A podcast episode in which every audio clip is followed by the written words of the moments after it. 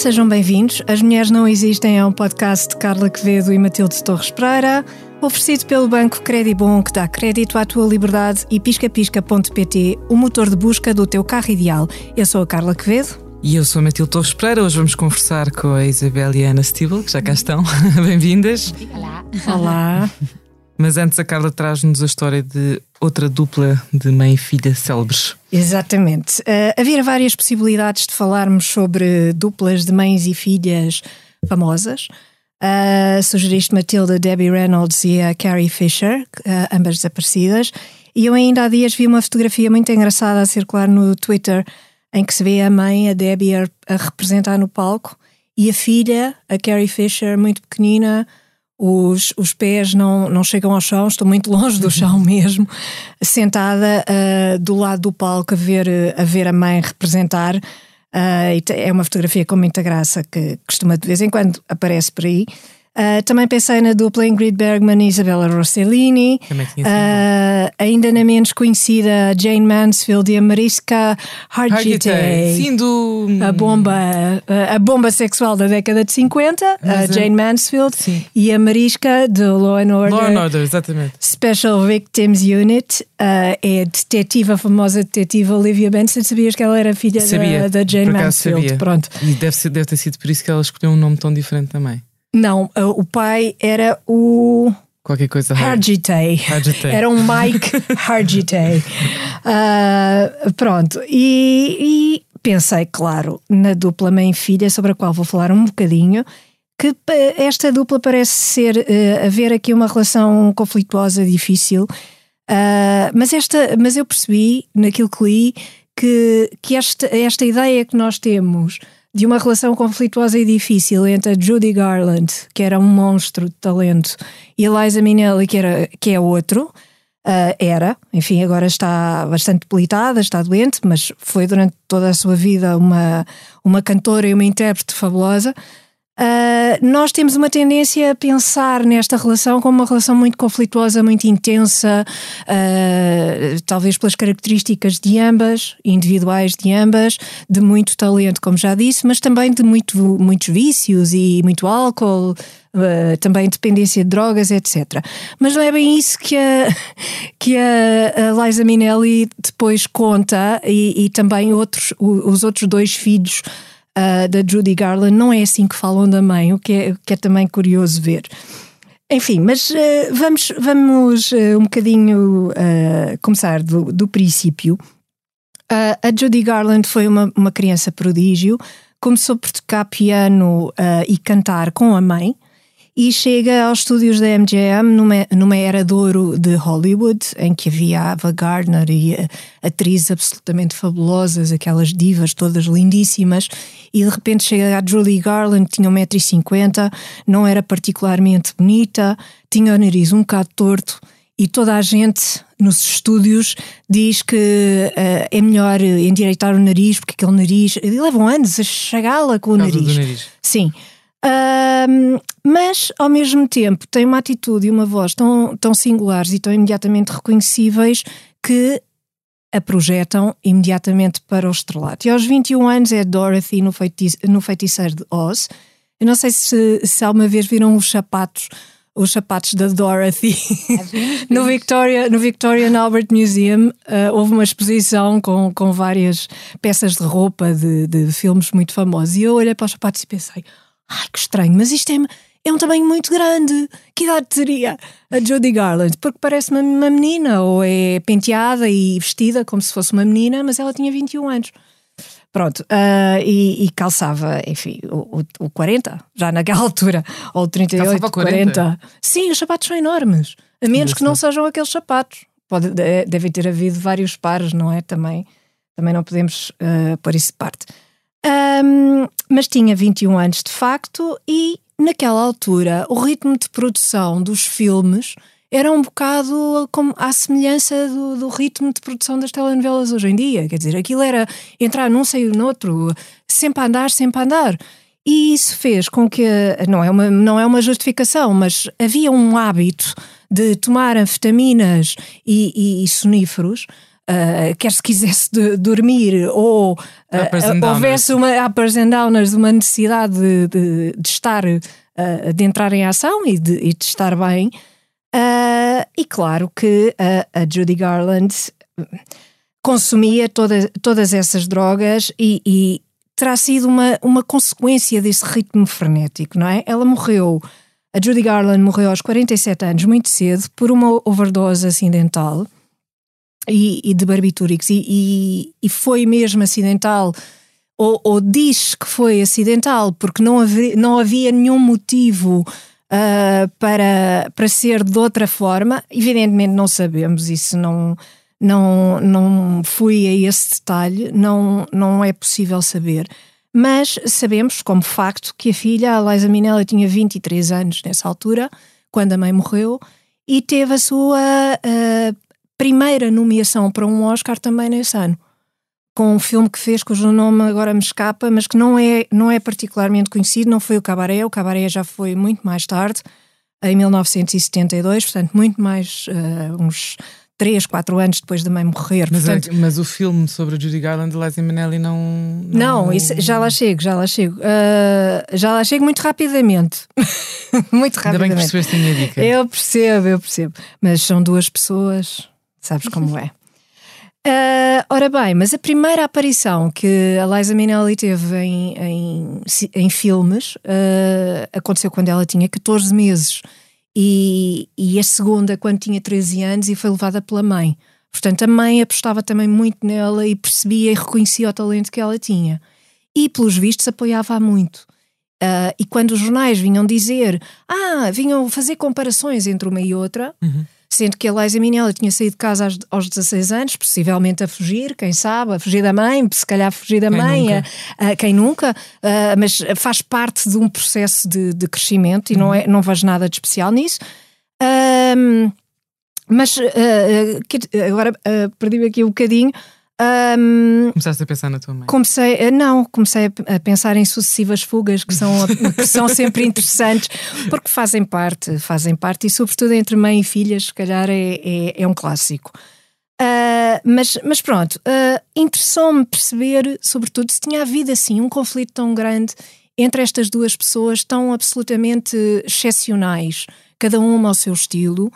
Uh, e, que, e, e como estavas a dizer há pouco, quando, quando estreou o filme, a Judy, uh, com a Renée Zellweger como Judy Garland, eu não sei se ela chegou a ganhar um Oscar, mas esteve nomeada ou houve, houve uh, rumores de que poderia ganhar. Um, o que, o que, quando foram entrevistar a Liza Minnelli, quando foram perguntar aos outros dois filhos o que é que, ah, como era a relação com a mãe, todos eles responderam que ela era extremamente festiva, muito, uma pessoa extremamente divertida, muito preocupada com os filhos em seguirem a sua, a sua, o seu próprio caminho, e lá está, agora voltando atrás no, na parte em que me perdi. Quando, quando havia as comparações feitas pela imprensa, a Judy Garland fazia questão de dizer: Mas isto é uma estupidez, tu és uma, uma artista no teu próprio, on your own right, quer dizer, não, não és uh, diferente de mim ou em relação a mim ou parecida comigo, mas tu, és tu, é diferente. Uh, és uma pessoa Sim. diferente de mim. Uh, e era a própria Judy Garland que o dizia. Portanto, não sei, não sei até que ponto é que toda mas esta essas, questão essas em comparações são inevitáveis, não é? São, são, são inevitáveis, mas não são feitas, pelos vistos, não eram feitas pela própria Judy Garland. Não sabemos, nós quer dizer, há sempre. Sabemos. Nós não sabemos. Mas pelo menos não é essa a história que os filhos querem contar. Sim. E, e, isso também me parece engraçado, porque é, é, uma, é uma espécie de não, vamos lá ser justos. Quer dizer, as pessoas não são monstros. Uh, neste caso, são monstros de talento, mas não, não são monstruosas neste sentido em que não só têm defeito e era só vício. De repente era uma pessoa que era só vício. Não, não era só vício. Uh, tinha ali uma parte obscura, como todos temos, uh, traduzida noutras formas, mas não era, não era propriamente alguém que quisesse esmagar a filha, etc. E a verdade é que nunca coincidiram no tempo, porque por causa da morte prematura da Julie Garland, nunca coexistiram como ambas muito famosas. E isso faz com que a história esteja interrompida uh, naturalmente. Uh, por isso nunca saberemos como é que seriam as duas em pleno apogeu, em, em, em plena pujança. O que sabemos é? é? que a Liza é Minnelli chama muita atenção. Uh, uh, e a Judy Garland, com certeza, também. Mas mais a Liza Minnelli. Uh, não, não acho particularmente, por acaso. Mas, de qualquer maneira, é, é ver o Cabaré, que é uma, um grande filme. Ainda hoje. então vamos falar agora com esta outra dupla de mãe e filha. Não consta que haja. Sem vícios. Sem, sem vícios sem barbitúricos. Sem barbitúricos. em pipocas. Não, exatamente. tu és em pipocas e eu sou muito festiva só com um bongo de laranja. Exato. Exatamente. Só com um copinho de água. Uma pessoa faz a festa. Obrigada por virem cá hoje, Obrigada. Ana e Isabel Stilwell, logo a seguir ao Natal, ainda por cima que é uma altura em que nós aproveitamos para descansar das mães e das filhas e dessas coisas eu, todas. Eu, eu, eu, aproveitei e vi cá para descansar dos meus filhos. Está a ser ótimo. Está a ser bom? Queres ficar mais tempo? Ótimo, fico aqui a ouvir as histórias todas, Boa, estava a adorar. só a conversa. sim, sim, sim, estava a adorar. Eu vou fazer uma, uma breve, brevíssima apresentação das duas. A Isabel Stilwell começou a trabalhar como jornalista aos 21 anos no Diário de Notícias, Fundou e dirigiu a revista Pais e Filhos, foi diretora da Notícias Magazine durante 13 anos e diretora do Jornal Destaque até final de 2012. Escreveu montanhas de livros para crianças. Estreou-se em 2007 na escrita de romances históricos com Filipe de Lencastre. Já publicou pelo menos 10 romances sobre reis, Sim. principalmente rainhas. É? Há um rei lá pelo meio de Portugal. Uh, e tem mais de 350 mil livros vendidos. É mãe de três filhos e avó de Oito netos. Oito netos. Estava só a ver se tinha nascido alguém entretanto. Infelizmente, uma novidade. e muitos mais pergaminhos haveria para aqui desfolhar, mas agora ainda a Ana. A Ana tem 36 anos? Acho que sim. Já fizeste, eu não sei. Já fizeste já 36? Não. Os meus filhos já são todos mais eu... velhos do que eu. eu acho que sim, vamos dizer que sim. Vamos dizer que sim. É cantautora, dá aulas particulares de canto e ensina música nas escolas, é casada, tem quatro filhos, uh, com idades entre os 12 é 12? 12, e 5. 12 e 5 anos. Estudou educação pré-escolar na Maria Ulrike e a escrita e a música são uma constante na sua vida. Lançou o seu primeiro álbum, Take My Coat, em 2013 e o segundo, Life Trip, em 2019. Em 2022 editou o single, single Pôs o Teu Livro, com produção de João Só. E juntas, Ana e Isabel Stilwell assinam o Birras de Mãe, que é uma crónica no público, que é uma troca de cartas uhum sobre a vida em família, sobre os desafios da educação dos filhos, e é também, na minha opinião, uma reflexão muito honesta um, acerca do conflito geracional que existe ou que pode existir entre mães, filhas e até netos. Às vezes são as avós que intercedem pelos netos ou a mãe que intercede. É. E há aqui estas trocas uh, e que são boas de se, de se ler, não é? Porque há esta, esta transparência. Hoje em dia há muita oferta em termos de blogs para mães e livros e parentalidade e blá blá blá e autoajuda. Mas aquilo que nunca é demais é uh, uma, uma conversa frontal sobre sim. o tema, não é? Uh, e verdadeira, e, com sim, ranho e com ranho e com coisas que cheiram mal e, porque a vida não é perfeita. Não é? E começo por perguntar até que ponto é que este conjunto de crónicas informou ou influenciou a vossa relação uma com a outra? Bem, ainda nos falamos. claramente. claramente. Ainda bem. Que, uh, não, na verdade. Começou na... no confinamento quando não estávamos próximos. Quando não estávamos próximos, exato, fisicamente próximos. Fisicamente. Na verdade, a semente do projeto começou na primeira vez que trabalhámos juntas, quando eu tive uh, uma conta de telefone astronómica e a minha mãe decidiu que o meu castigo era escrever um livro a meias com ela que se chamava, na altura, 49, 233 mesmo. contos de telefone. Que era... Mas estavas sempre ao telefone? Sempre. Não, ela estava a salvar, é, aquilo, a conta chegou e, e quando eu abri a conta, desatei aos jacaritos, era metade do meu ordenado. E, e ela apareceu e percebemos, ao fim de dois segundos, que o que eu achava que era dinheiro deitado à rua, ela achava que tinha sido uma contribuição para a ONG Anna Stilwell, que tinha impedido o suicídio de uma série de amigas que estavam prontas a matar-se por males de amores, e, e portanto eu deveria estar agradecida por ter colaborado. Ela basicamente ligava, não tinha telemóvel, era o início dos telemóveis telemóveis uhum. e infelizmente as amigas tinham, portanto. Tu ligavas o telefone ah, fixo para os telemóveis. Era só, só, só, muito mais tarde eu compreendia a dimensão dessa, desse, desse erro. Mas, este livro. Mas pronto, este livro era basicamente um diário de uma mãe e de uma adolescente um, que, que, refletia sobre os mesmos acontecimentos, sair à noite, os namorados, etc. E depois, quando mudámos os nossos papéis e passámos a ser mães. Uh, eu passei a ser mãe e a mãe passou a ser avó, um, lembrámos-nos de de, de, contar um bocadinho e, de, como tu dizias, de, de, abrir um bocadinho a vulnerabilidade e falar eh, sobre as coisas que, que sempre no, de uma forma com, com muito amor à mistura e com muito humor à mistura, mas falar um bocado sobre as coisas como elas são, que não são sempre fáceis e que estes novos papéis que a parentalidade traz trazem muitas birras, não é? Uhum. Para além das dos miúdos, que já estão mais do que, a, Porque, que está à hum, espera. Eu tomei consciência no momento em que fui avó e que cheguei à maternidade e a Ana deu-me, uh, consegui ser bi-avó de uma vez, porque como eram gêmeas, foi, é, e gêmeas é o jackpot das avós, porque é sempre preciso, é sempre alguém preciso mais alguém para dar colo. Mas quando eu entrei na maternidade e olhei para aquelas duas bebés, eu pensei, pronto, está bem, agora vou levá-las para casa, porque é como andar de bicicleta. Eu até atrevo a dizer que o amor é mais rápido do que de uma mãe que esteve, teve anestesias e passou pelo parto e que tem as hormonas aos saltos porque é um sentimento que nós já conhecemos tão bem, portanto, é um reconhecimento, não, não, não demora tempo nenhum. E, e aí percebi que não, que elas agora já não iam ser minhas. Eu, eu isso foi um choque. Escolher. Pois a Ana conseguimos convencê-la a ir lá para casa e ficar uns dias lá em casa, é, porque prematuras, bebe duas, etc. E quando a Ana, ao fim do mês, eu a encorajei, não, Ana, vai para a tua casa. E quando ela saiu, eu sentei-me no sofá a chorar e a cantar aquela música da Ágata. Leva-me os anéis, leva não fiques com... campo, não fiques com ele. Exatamente. Essa. Com eles, neste caso. Elas. Elas. elas. elas. e hum, isso percebi, percebi que hum, que ser avó é uma aprendizagem, é, não, não é assim uma coisa que, que a gente saiba logo. E é uma aprendizagem que nem sempre é cor-de-rosa, nem sempre é sem dor, uhum. é, porque isto de termos, estarmos nos bastidores.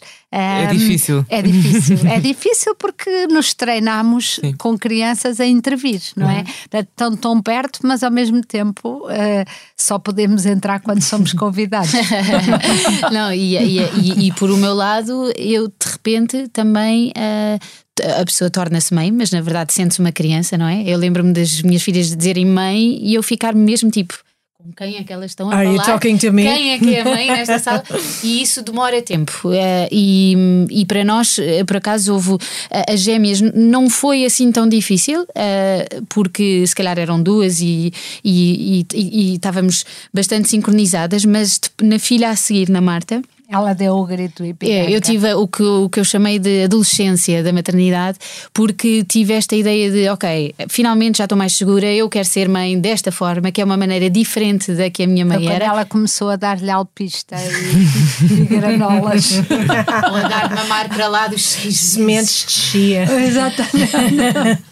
e, e aí um, nós sentimos pela primeira vez alguns conflitos, um, alguns conflitos eh, mais, mais difíceis. Estávamos uhum. muito habituados habituadas a, a, estarem de acordo e até falávamos muito sobre parentalidade e sobre crianças. Ou seja, e... as tuas filhas gêmeas ainda tiveram golinhas tiveram de gol... coisa e, e, e, Essas golinhas é era, só... Ai, era para a sogra. A sogra está sempre a dizer que não falo com a dela, mas eu vou aqui falar das as, as golas, foi para a sogra.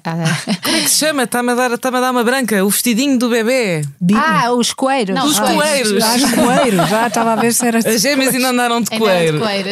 Mas a Martinha nem por isso. Martinha nem por isso. e, e foi nessa altura que percebemos que cansaço, uh, birras dos miúdos uh, e, e, e, bocas à mistura dão a geneira, não é? Uhum. E, e, e, o, e há bocado estavas a perguntar como é que isso, como é que o birras de mãe tem influenciado a nossa relação e para nós tem sido ótimo, na verdade, porque descobrimos uma maneira de falar sobre as coisas. Claro que não é, obviamente, tudo, não é? Não, não expomos tudo ali, mas, mas uma maneira de falar sobre as coisas escrita uh, que é mais ponderada, que demora mais tempo, que nos permite, porque havia milhares de coisas que nós não tínhamos literalmente tempo para falar. Era sempre uma boca um bocadinho desagradável ou um passive-aggressive. Uh, uhum. uh, e aqui de repente eu, tínhamos a oportunidade de expor o que, o, que, é que eram os nossos pensamentos sobre, sobre as, as coisas e portanto acho que recomenda-se a toda a gente que escrevam cartas às, às mães. Às mães, sim, Mas escrever dica. dá uma oportunidade para organizar também sim, pensamento. Completamente, e, completamente. E, sim, saber e para mesmo... depurar sim, sim, um bocado exatamente. a linguagem, não, não é. Não é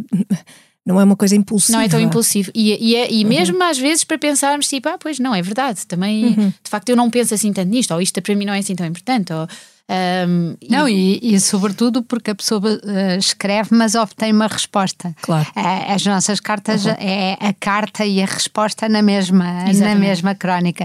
E por isso, muitas vezes, uh, eu não só percebo o ponto de vista Uh, da Ana, quando ela me escreve, eu digo: pá, meti a pata na poça, não, isto aqui foi demais. Como a seguir, um, posso perceber um outro ângulo que ela não está bem a ver. Imagino quando ela, por exemplo, diz: um, não, os pais, como ainda ontem, na, na crónica do público de ontem, na birra de ontem, em que, em que a Ana diz: uh, mãe uh, escusa de vir para cá com as suas teorias de parentalidade. Palpites parentais, Sim. tenho aqui escrito. número, número 3, birra aos palpites parentais. Exatamente. E a, e a Isabel responde: tenho imensa pena, mas uh, vou continuar a palpitar. Exatamente. Mas, eh, mas aí, de repente, a Ana diz assim: mãe, eu já conheço as suas teorias, porque fui alvo delas. Coisa que não me tinha ocorrido. E é na ótica do utilizador, Exato. eu já as conheço.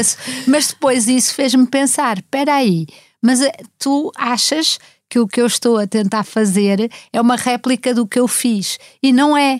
Eu muitas vezes percebi que não fiz bem e o que eu te estou a dizer é para fazeres ao contrário, contrário. do que eu fiz. Para corrigir. Só, só que isso, é, só que uhum. isso depois é, é, é, Pronto, lá, por isso é que as cartas é. é porque isso é, é, super interessante, porque na verdade muitas vezes uh, nós acabamos que, uh, dizemos que não, mas acabamos por ser exatamente iguais a, a, a, às nossas mães. E há tantas coisas que a, pessoa até concorda, mas uh, os avós estão num sítio completamente diferente dos ah. pais. Não, não, mas isto é válido para qualquer pessoa a dar um conselho a qualquer outra. É que nunca estão exatamente no mesmo sítio. E eu própria vejo hoje em dia uh, que quando me afasto de, de, de, uma certa idade, ou eh, de repente começo com o distanciamento a dizer: Ah, mas também podia-se perfeitamente fazer isto ou aquilo. Não, não podia. Naquele momento e naquela altura, com aquele cansaço, não se podia. Mas não é tão não, fácil. Não vale mandar bocas que... aqui para a tua mãe. não, nós agora. Não vale aproveitar o safe fizemos, space. Não, não, nós fizemos um, projeto inteiro para eu mandar bocas à minha mãe. Isto é, eu, adorava, eu, já, eu, não, eu já estou cheio de vontade de escrever imensas cartas para à minha mãe. Legitimar, para legitimar, legitimar as bocas. Não, e, e, depois ainda podemos ir ao Facebook pedir apoiantes. Exato. Não, mas isso leva-me à próxima pergunta, que é: há algum caso em que, ou podem-me dar um caso concreto em que discordem completamente no que toca, no que toca à educação das crianças, em que há uma, há uma espécie de um stalemate, tipo isto não, Ana, não faças assim, eu vou fazer assim. Assim, o primeiro, o primeiro que houve assim, dessa forma, foi a amamentação. Eu queria dar de mamar até mais tarde e à minha mãe isso fazia muita confusão. Uhum. Acho que nenhuma de nós tem um feitio muito preto e branco, uhum. portanto nunca não achamos tipo é o que é e tal. Estamos sempre um bocadinho, ah, sim, tens razão, mas depois na verdade, pronto, andamos sempre assim a tentar ver a visão e coisa, mas depois não concordamos. Por isso, mas a amamentação foi assim a primeira coisa em que tivemos que concordar que íamos discordar e que pronto, uhum. era assim. Um, isto basicamente assim. não, é preciso só explicar, é porque um, eu que tinha dado mamar aos meus três filhos e, e, e sentia muito confortável e sinto-me muito confortável quando vejo uma mãe uh, dar de mamar aos filhos, uhum. mas até uma certa idade. A partir do momento em que eles são maiores, há qualquer coisa em mim de muito visceral. que eu, obviamente, é um problema meu e não um problema da Ana, em que me faz reagir, reagir Sim. muito.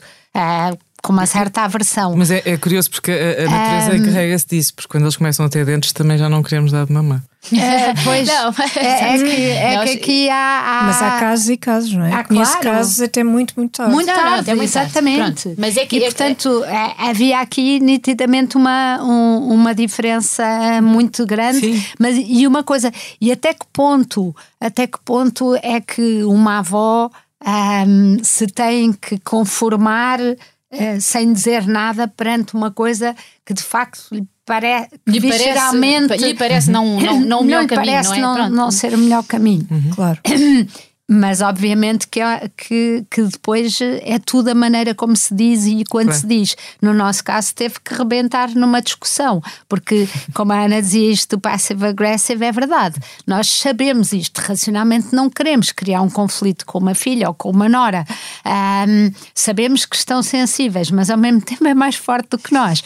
E, e este derreter até rebentar é muito mau, porque obviamente que é sempre no sítio errado, é sempre no momento errado e depois no nosso caso, eu acho que entre uma mãe e uma filha que têm uma relação boa, é, tudo é superável. Já entre uma sogra e uma nora, talvez não seja não é tão, tão fácil. fácil. Não é tão fácil. E portanto, há, é, eu acho que de facto, se há uma mensagem que as birras têm, é não mandem bocas, nem uhum. mandem recados, porque muitas vezes as avós um, Sim, que não podem dizer. Com os filhos, com, Sim, mas com, eu não estou a ver isso. Eu acho isso lindo, mas acho impossível uh, que não haja essas bocas, porque eu já reparo. Eu tenho duas filhas, tu tens três. Uh, nós também vais passar por isso. Não, sei, não tenho, dizer, não, não tenho a menor dúvida. Eu vou rir imenso. imenso mas não tenho, mas não tenho a menor dúvida. Estás a ver, eu no lar não tenho a bengalinha a ver as tuas filhas a desesperar. Porque elas já, as minhas já mandam bocas fleiras. Mas, mas, eu acho, eh, nós estávamos a falar sobre isso, que é, a questão é, eu, eu tenho a certeza absoluta, e, eu estava a dizer no outro dia às gêmeas, vocês já, já, quando eu começar a mandar bocas ou a dizer isto, eu, eu, percebo que é inevitável, e eu acho que o único antídoto contra isso é, é, ganharmos muita consciência, como a minha mãe estava a dizer, é, eu percebi que esta coisa da amamentação era uma coisa minha, ganhar alguma consciência para poder dizer Uh, isto é uma coisa que a mim que me causa uma reação. E portanto vamos falar sobre mim e não, uh, e não sobre, sobre ti. Eu, às tantas à minha filha mais nova eu, eu passei-me com ela porque já tinha deixado de mamar e ela às vezes vinha-me a palpar, é uma coisa que as crianças fazem às meias, não sei se sabem, mas vou só abrir essa lata de Pandora. E, e eu às tantas disse-lhe são são maminhas, não são matuas. ah, que Calma, giro. Boa, boa. Muito sim, boa. Sim, e ela assim, percebeu. E eu sou o meu marido a rir-se do outro lado da casa. Achei esta foi boa, vou guardar. boa, Fazer uma t-shirt com sim, uma t-shirt. Uma t-shirt, exatamente. exatamente. Mas nesse caso, uh, pode-se fazer uma espécie de argumentação ou como é que, como é que tenta persuadir a Isabel? Não, eu acho que depois, quando a Ana, por exemplo, em relação a esta amamentação ou em relação a outras, a outras opções que ela, que ela toma, uh, me explica o racional uhum. por trás, isso depois torna-se, para já, a explosão tira uh, o ressentimento claro. e, e, melhora. É, Depois, sim. a seguir, a partir daí, estamos mais livres para poder ouvir. Uhum. E, de facto, a explicação racional e, e a opção torna-se depois uma coisa mais fácil de, fácil de aceitar. Um, às Porque... vezes, não. Eu acho que haverá situações em que eh, continua a ser muito difícil, mas, como diz a Ana, tem que se perceber um bocadinho que o problema é meu. Há muitas noites que eu fico sem dormir ou de, acordo a pensar em soluções para os problemas da Ana. uh, e depois telefono-lhe de manhã. Mas é que o mais curioso, mas, mas é que o mais curioso ah, eu não dormi conclusões. e pensei mas, mas é que, e ela diz, mas ninguém mas ninguém estava a pensar mas é que não, mas é que a questão, e eu acho que esse é que é o exercício que temos que fazer, até nós, até nós com os nossos filhos já, porque nós fazemos isto, nós na verdade fomos treinados para, e eles são bebés, não é? Nós vimos para analisar, interpretar uh, resolver, analisar, interpretar, resolver. São, antes deles falarem, então, esta é, esta é, é, é, o que nós mais treinamos para fazer. E por isso, vamos percebendo, e eu vou percebendo à medida que elas vão crescendo também, como isto é mesmo difícil, porque eu estou habituada a, a fazer isto e a interpretar. E, e, e o que acontece é que chega a uma certa altura em que as, as, uh, eles começam a ter uma vida muito independente de nós e que é, há uma grande probabilidade, primeiro, de não acertarmos em qual é que era o problema e quais é que são as limitações e segundo, não conseguirmos ver quais é que são as condicionantes. E então é uma perca de tempo total uhum, e uma uhum. arrogância vir com uma solução. Não, é, ainda é, há, e ainda há, e há, um terceiro fator que é projetarmos as nossas projetarmos angústias as nossas para cima angústias. dos nossos filhos. Exato. E isso é um perigo isso, isso, isso, Mas isso se calhar é inevitável, não? Eu acho Todos que, sofremos isso. Eu talvez. acho que é inevitável, mas pode-se ir treinando não fazer isso. Mesmo com. com, com eu, eu, gosto muito, do, muito de um terapeuta que é o Dr. Ross Green, que foi quem, quem, quem me salvou nas, nas alturas mais, mais difíceis. Uh, e, esse, e ele fala muito sobre isto, que é eh, independentemente da, da relação, é, é preciso perceber qual é o problema. E o problema não é aquele que eu imaginei, é qual é o problema daquela pessoa. E que pode ser uma coisa completamente estúpida. Um, por exemplo, eh, se a minha filha faz birras para tomar banho, todos os dias faz birras para tomar banho, eu presumo que sei porquê, porque ela não gosta, porque ela uh, não gosta de estar, não gosta de estar uh, interromper a brincadeira, que é sempre o primeiro argumento que se dá, etc, etc, etc se eu não perguntar e for assumindo, e isto é válido para qualquer idade, se eu for assumindo e, e, e, e dizendo, pondo brinquedos e oferecendo soluções que não estão a resolver o problema dela, que afinal, se eu tivesse perguntado, tinha percebido que é ela odeia a sensação de frio quando sai da casa bem. Pronto, uhum. esse é que era o problema. Mas eu nunca perguntei, então nunca soube. Andei a tirar soluções e a chatear-nos quando, se com mais calma tivesse perguntado, poderia ter percebido. E o que acontecia muitas vezes, e isto vai pela vida fora, não é? Quando a minha mãe diz, mas não sei o quê, mas tu nas manhãs, as manhãs são tão cansativas, nananana, e eu paro e digo assim, mãe, mas a mim não me custa nada às manhãs. Não é o meu problema. Não tenho problema de acordar. É, o, é, é a minha meu. mãe odiava acordar cedo, mas não é o meu. Não é onde eu me sinto cansada, não é onde eu preciso de ajuda. E ela, mas é que eu sinto-me tão culpada de não te ir ajudar às sete da manhã. E eu pensar, que desperdício de culpa, porque não, eu não tenho. Venha-me ajudar às sete da tarde. tarde. Desperdício de culpa é maravilhoso. Exatamente. É um conceito fantástico, adoro. Desperdício de culpa. Desperdício de culpa é, um bom conceito. Uma vez houve uma colega minha que me disse: Tens de ler este livro, eu tinha acabado de ter a a minha primeira filha, um, tens que ler este livro. E, então, mas como é que se chama? Ser mãe é sentir culpa. Eu, bolas, vá de reto, não, obrigado. Lê tu. Não, não preciso de ler mais disso. Não, obrigado. Mas, então, mas como, como não queremos estar a esticar muito, ainda tenho imensas perguntas. Uma delas tem a ver com. Um, agora tentamos ser um bocadinho mais sintéticas. Vou fazer uma pergunta à Ana e uma pergunta Sim. à Isabel. Não respondem em conjunto, pode ser? Sim, senhora. Então, então primeiro Isabel. Regras, regras. Então, primeiro Isabel. Uh, a Isabel define-se antes de mais como mãe, mas como profissional tem vindo a fazer em Portugal uma carreira bastante atípica. As mulheres da sua geração, e estou a pensar na minha mãe também, não iam a correr para o DN aos 21 anos para ser jornalistas. Por isso eu pergunto de onde é que veio esse estímulo. E também essa autoconfiança. um, não, eu acho que o início uh, do Dia Notícias eu comecei muito, muito cedo. Fui, fui, já sou uma filha do 25 de Abril, uh, tinha 14 anos no 25 de Abril, apanhei todo o privilégio de apanhar aqueles anos todos. Uh, depois comecei a trabalhar, comecei a trabalhar com, com revistas, com tudo isso, e, e foi um, uma candidatura mais ou menos óbvia. Fui para a comunicação social, mas ao mesmo tempo que estava no curso, uh, decidi candidatar-me ao Diário Notícias e foi uma experiência absolutamente fabulosa naquele tempo que eu dizia que apesar de tudo o país já não era o verão quente em todo o lado, mas no Diário Notícias ainda era. Um, claro que eram muito poucas mulheres que estavam lá, as redações não são como, é, como são as redações hoje e eu às vezes as pessoas perguntavam-me e depois ao longo da sua carreira sentiu uh, pelo facto de ser mulher alguma diferença e eu penso muitas vezes que não senti porque nunca enfrentei, uh, ou seja, fui procurando outros caminhos. Uhum. O que é uma coisa curiosa, porque a pessoa às vezes diz: Ah, não, eu não encontrei resistência nenhuma. Mas quando eu olho para trás, agora dos meus 62 anos, eu percebo que eu fui escolhendo escolhas que não me colocaram em confronto uh, com essas situações. Uhum. Ou seja, quando fui tendo filhos, fui procurando lugares onde podia trabalhar mais adaptados, portanto, em vez de ter tentado seguir uma carreira no próprio Dia Notícias, saí uh, para a AEL, depois para a Marie Claire, depois fundar a revista Pais e Filhos, ou seja, eu fui encontrando o meu caminho, mas provavelmente se eu tivesse tentado uh, ir a direito, uh, teria aí sim encontrado resistência. resistência. Mas, mas em casa não houve resistência. Não, os meus pais não achavam que o jornalismo era uma profissão propriamente muito boa para uma menina de 19, certo. 20 anos. É, e de facto, quando eu cheguei ao Diário de Notícias, percebi que eles tinham alguma razão e foi assim um choque, foi algum choque, porque de facto aquilo era um mundo muito masculino uhum. e, muito, e muito diferente. Mas eu sou a sétima filha, eu acho que eles já tinham desistido.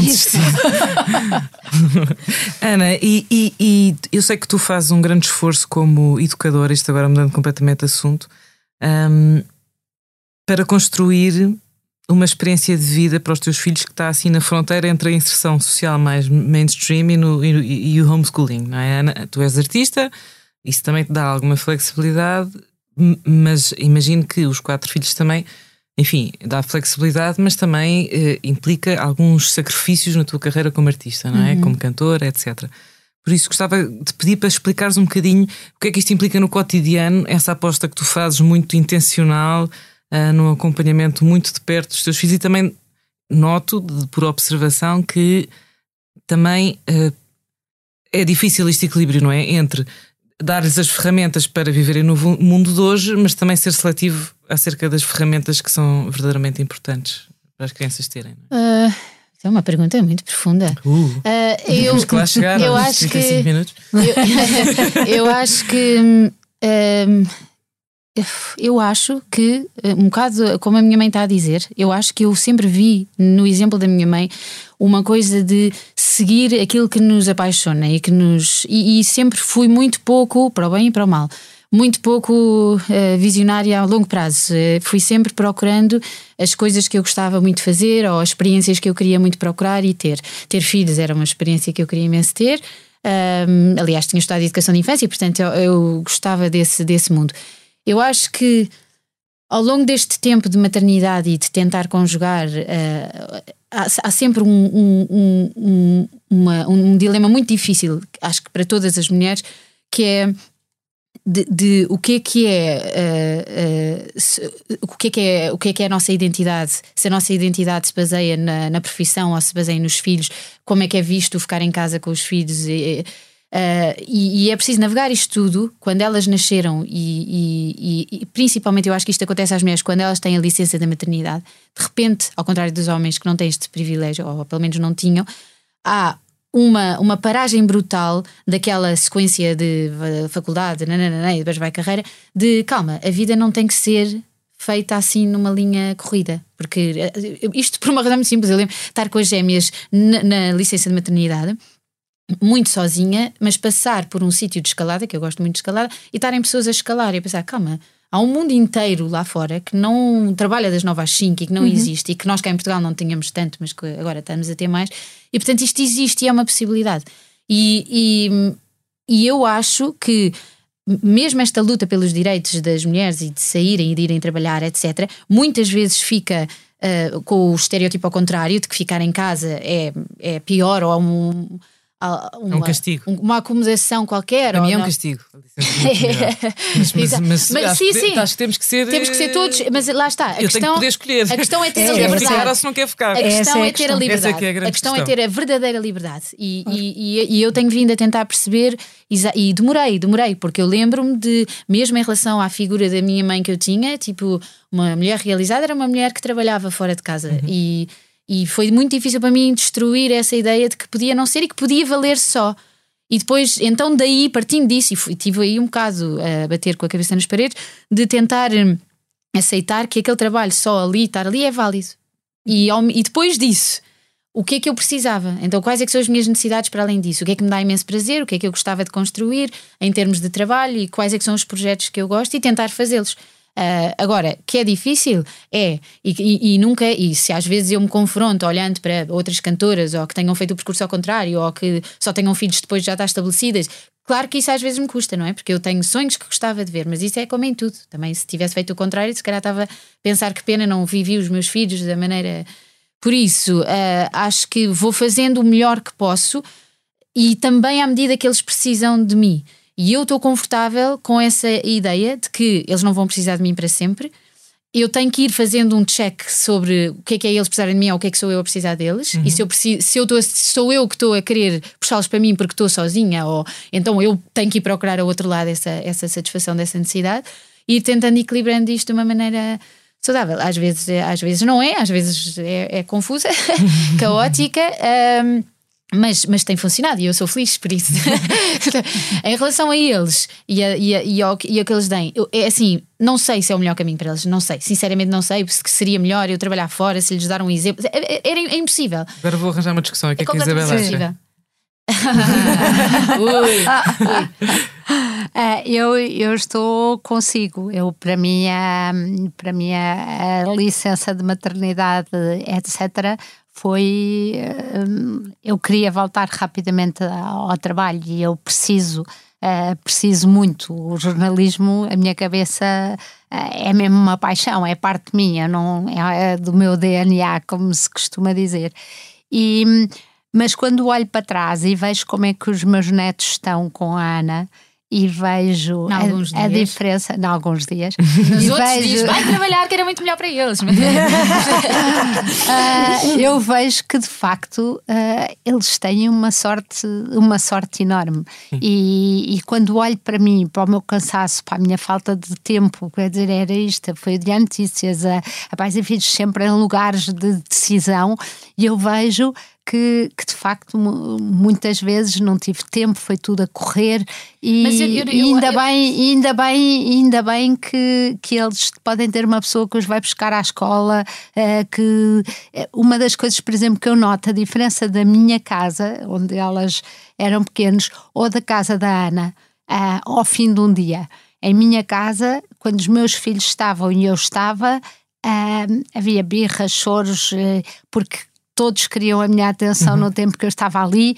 E eu, quando estou em casa da Ana, um fim da tarde, e ela tem as janelas abertas lá para fora e cada um está na sua, eu percebo que aquelas crianças sabem estar sozinhas e sabem encontrar e entreter-se a si próprias. Eu acho que isso é, é uma eu, coisa mas ótima. eu acho que eu acho que é mesmo Sim isto é mesmo difícil porque não há, não há é um bocadinho uma, uma ilusão. Eu, eu acho que a única coisa que nós podemos fazer que seja bom para os nossos filhos é estarmos bem. Uhum. Nós, independentemente desse modelo e de, do que é que será. Porque o que é que é melhor uh, em termos de quantas horas? Porque eu, por exemplo, isto podia ser assim: ah, a minha mãe trabalhou tanto que eu senti-me tão uh, sozinha que fui fazer o modelo oposto. E eu, eu nunca me senti, a minha mãe não trabalhava muitas horas, e eu nunca, nunca, nunca me senti, nunca, nunca, estava a falar disso com os meus irmãos.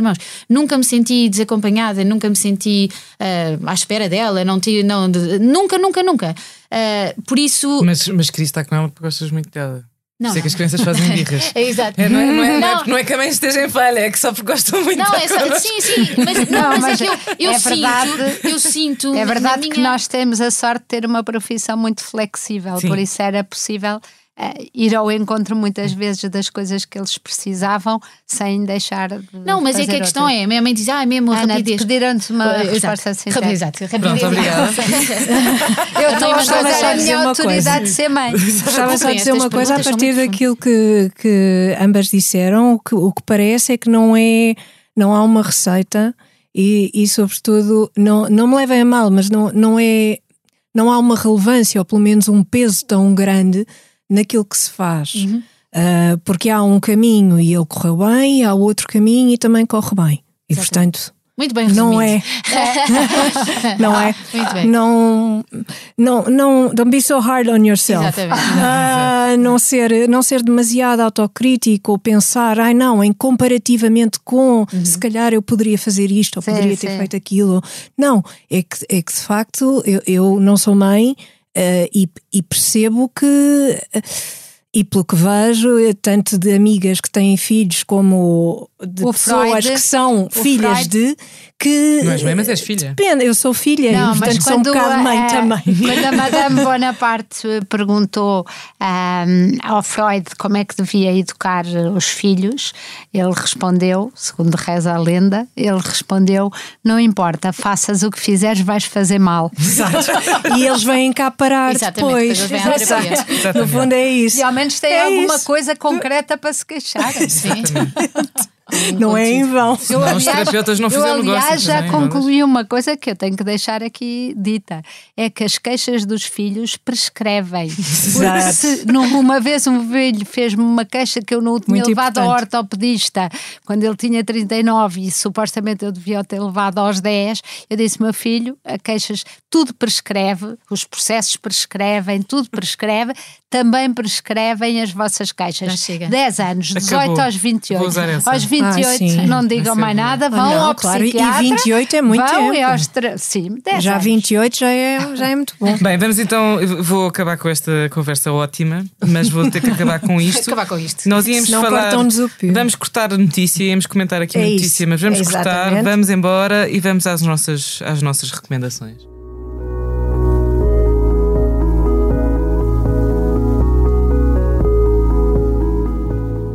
As recomendações de As Mulheres Não Existem são oferecidas pelo Banco Credibon. Dá crédito à tua liberdade e faz a tua simulação em credibon.pt. Carla, vais recomendar um livro? Vou recomendar um livro que tenho aqui, é da Agostina Bessa Luís, uh, o título é Aforismos. Tem um prefácio erudito do Paulo Tunhas, que é uma pessoa de quem gosto muito uh, e que escreve muito bem. Um, esta edição segue a fixação do texto feita em 2011 uh, por Manuel Vieira da Cruz e Luísa Abel Ferreira, embora a primeira edição tenha sido publicada em 1988. Ora, um aforismo não é simplesmente um, um pensamento divertido também uh, e muito menos frívolo Uh, e a própria Agostina Bessa Luís tem um, aforismo sobre isso. o Paulo Tunha chama-lhe uma ruína a partir da qual podemos imaginar todo o edifício, e, e no caso da Agostina é o romance. Uh, a partir de uma, duas frases, imaginamos todo o resto uh, que o sustenta. E assim temos uma ideia de intemporalidade ou verdade que encontramos nestes fragmentos. Por exemplo, no aforismo, há alguma coisa de farsa em tudo o que se repete. Este aforismo ilustra na perfeição, por exemplo, o ambiente governativo que vivemos uh, em Portugal.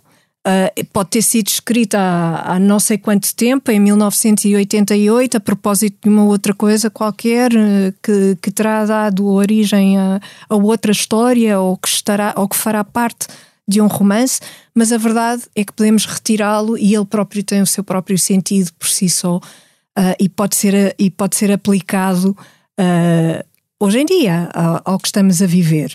E portanto é, é um aforismo que resulta-me na perfeição. Mas depois há outras o, ideias. O aforismo ou a farsa? O aforismo que ah. diz. O aforismo é. A dizer que a farsa há do alguma coisa de farsa. Funciona na, na, na. Não, isso já é uma, isso já é uma confusão total. O aforismo é: há alguma coisa de farsa em tudo o que se repete. Certo. Certo? O que é que temos, temos assistido a uma sucessão de repetições. de repetições. E há qualquer coisa de farsa nesta, nesta, nesta em toda esta repetição. Esta frase foi escrita em 1980 e tal.